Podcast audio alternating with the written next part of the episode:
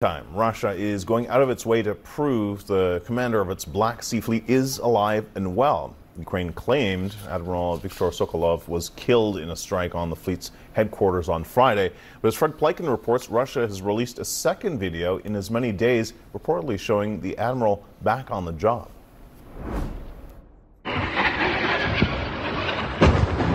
Nearly a week after Ukraine claimed to have killed the commander of Russia's Black Sea Fleet with a cruise missile attack, now another sign he may very well be alive after all. Russian military TV showing Admiral Viktor Sokolov handing out medals to a Navy soccer team, although CNN is unable to verify when the video was filmed. The award ceremony had to be postponed for known reasons, a reporter asked Sokolov to comment. No, it's postponed just because we were busy and had to push it back a few days, he answers. Asked to reassure local residents after the missile strike, the admiral in denial. Nothing happened, he says. Life goes on.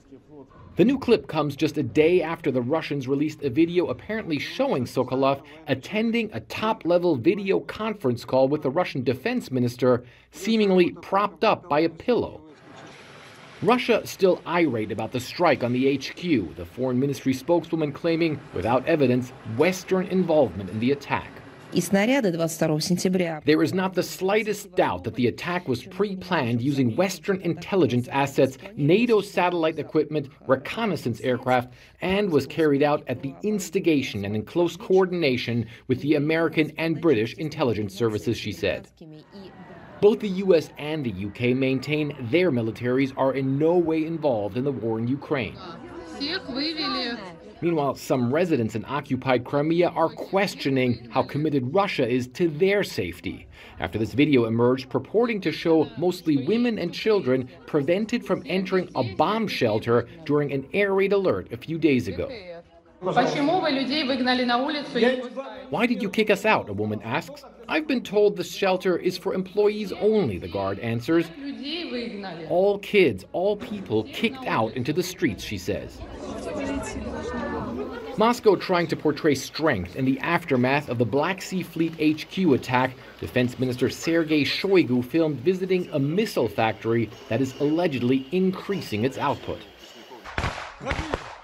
But even videos released by the Russian military itself, like this paratrooper unit, shows Moscow's forces struggling to hold the line against the Ukrainian army on the battlefield, as Kiev says its forces are the ones that have the momentum. Fred Pleitgen, CNN, Eastern Ukraine. And for more analysis, we're joined by Mick Ryan, a retired general of the Australian Army, and he's also the author of the book War Transformed, and he's speaking with us from Kiev. Thanks so much for being here with us. So I just want to start with uh, what we saw there in Fred's package and the question of Ukrainian momentum after that attack on the Black Sea Fleet uh, headquarters. The reverberations still rumbling here. Yeah, g'day. It's good to be with you again. These attacks on the Black Sea headquarters, Crimea, and also in, in Moscow are part of a wider strategic strike campaign which the Ukrainians are used to complement their battlefield uh, activities in the south and the east and to maintain momentum, whether it's on the battlefield or in the strategic sphere. Yeah, I want to ask you about another um, development. Ukraine saying former Wagner fighters are rejoining the battle. One Ukrainian military uh, spokesperson said, "quote These individuals are indeed among the most well trained in the Russian army, but they will not become a game changer." Uh, are they right? No, I think the Ukrainians are right here. They are well trained, but the Russians have other uh, elite units, particularly their airborne forces that they're using in the south. So the Wagner troops, I'm sure will be a welcome addition to the Russian forces wherever they're employed, but they are not going to be a game changer. They are certainly no silver bullet for the mm. Russian army. All right, so you're in Kiev right now. I mean, this is, as I understand it, your third trip to Ukraine this year. So I'd love to hear about what you're learning there. So I want to start with this. Um, you met with the Ukrainian Ground Forces head of training. What did uh, what did they tell you?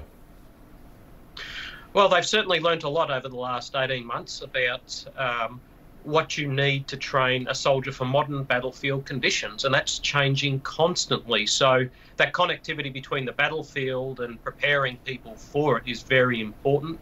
But so too is the relationship with the number of NATO countries that are training Ukrainian soldiers on their soil. So, you know, the big message is things are changing constantly, therefore, how do we need Ukraine to adapt quickly as well? Hmm. I, I, spoke earlier of that railway line connecting some Russian occupied cities with Russia, which will help their uh, military logistics. I mean, in many ways, this is a war of procurement. Who can get their hands on the weapons and ammunition they need when they need them? Um, and this is all in the, the context of dwindling supplies and a weathering of support for uh, Ukrainian aid here in the U.S., at least politically. Uh, uh Ukraine certainly facing headwinds on that front. What are they telling you? Well, it's certainly a war of industrial systems, and as we've seen with shortages of artillery, ammunition, and, and other bits of equipment, uh, the world really wasn't prepared for a large scale war like this.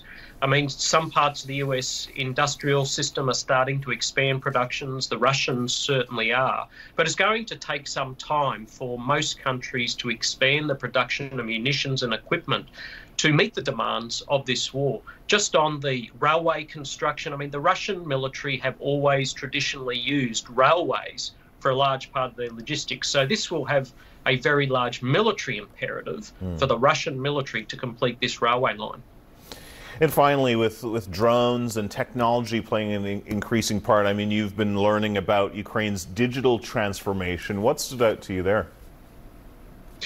Well, we've probably seen the most intense period of innovation and adaptation when it comes to drones and autonomous systems over the last 18 months. It's unprecedented, just the quantity and quality of drones being used by both sides, but also how they're connected into uh, the larger warfighting systems that both sides use, connecting them to artillery, to tanks, and to soldiers. I mean, there's a lot to learn here for every other army in NATO, and I'm sure they'll be watching what the Ukrainians and what the Russians are doing closely uh, so we can evolve our own militaries. Yeah, absolutely. Uh, listen, it's, it's great to connect with you there in Kiev.